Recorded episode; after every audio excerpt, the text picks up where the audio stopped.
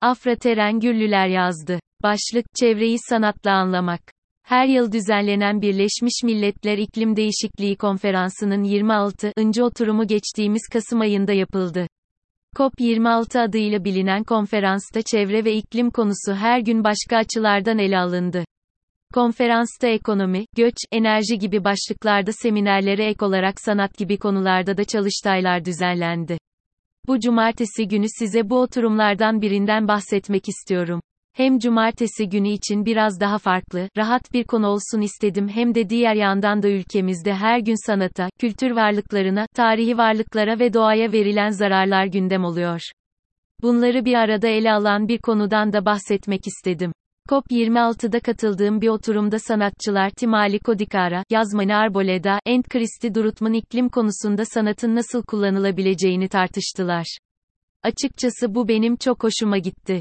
Zira daha önce bireysel önlemlerin de önemi olduğunu ve tüketici davranışlarının devletleri ve şirketleri yönlendirmede çok önem taşıdığını belirtmiştim. Bu konuda sanat ve kültür çok değerli bir rol oynayabilir.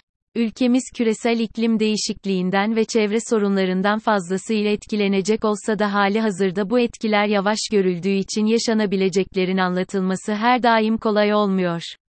Sanat tam da bu noktada etkili bir iletişim aracı olarak kullanılabilir. Zira özellikle çeşitli adı ülkelerinde sular altında kalan araziler, adalar olmaya başladı bile ya da buzullardaki çözünmeler çok ekstrem boyutlara ulaştı. Bunların gösterilmesi için sanat çok etkili bir araç olarak kullanılabilir. Özellikle genç yaşlarda çevre bilincinin oluşturulmasında göstererek öğretme yöntemi çok etkili olduğundan erken yaşta böyle bir yöntemin tercih edilmesi faydalı olacaktır. Çocuk yaşta çevre bilinci oluşturulduğunda ileride çok daha etkili çevresel kararlar alabildikleri ortaya çıkmıştır.